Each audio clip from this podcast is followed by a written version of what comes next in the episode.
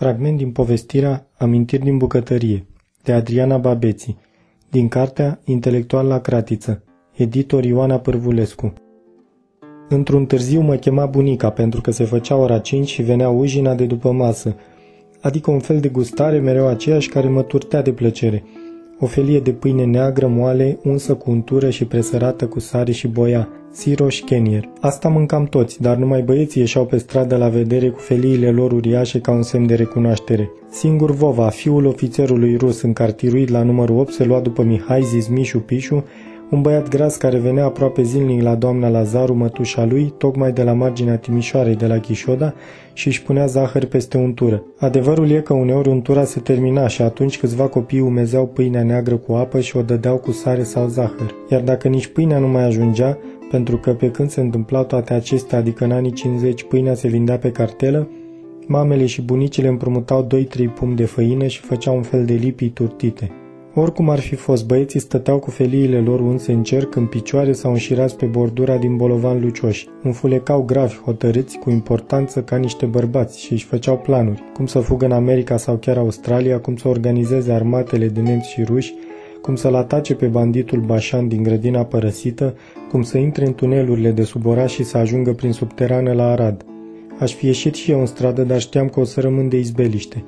Așa că făceam ture prin grădină, urmată de pisici, cu bucata de pâine în stânga și cu o nuia în dreapta. În timp ce biciuiam tufele de agrișe, măciuliile de mac sau vrejurile de fasole, hăpăiam cu spor și înaintam atât de mult în miez, încât coaja se făcea ca niște hățuri, de o parte și de alta a capului, și mă gâdila la urechi. Până să fiu primit în această adevărată frăție a feliilor s-a mai scurs ceva vreme.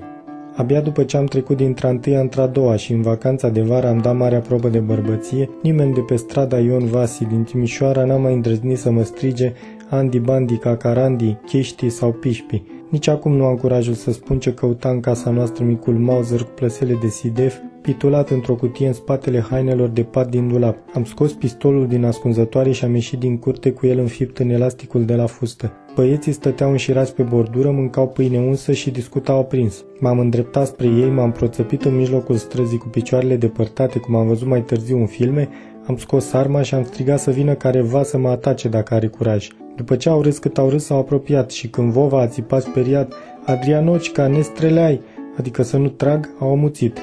Nu știu ce s-ar fi întâmplat dacă bunica nu s-ar fi năpustit să-mi smulgă arsenalul și să mă târie în curte, unde am primit singura palmă din viața mea care m-a făcut să cad în fund.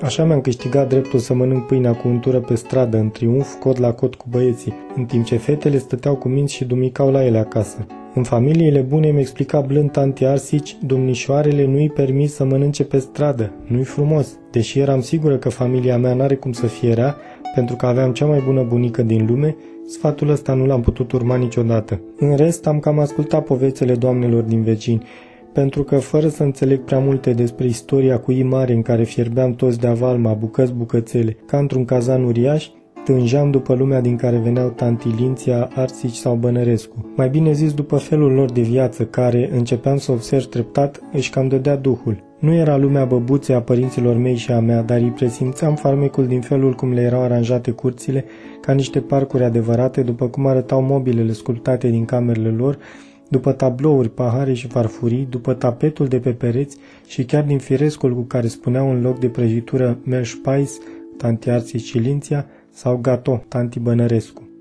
A fost un fragment din povestirea Amintiri din bucătărie, de Adriana Babeți, din cartea Intelectuală la Cratiță, editor Ioana Pârvulescu, la editura Humanitas.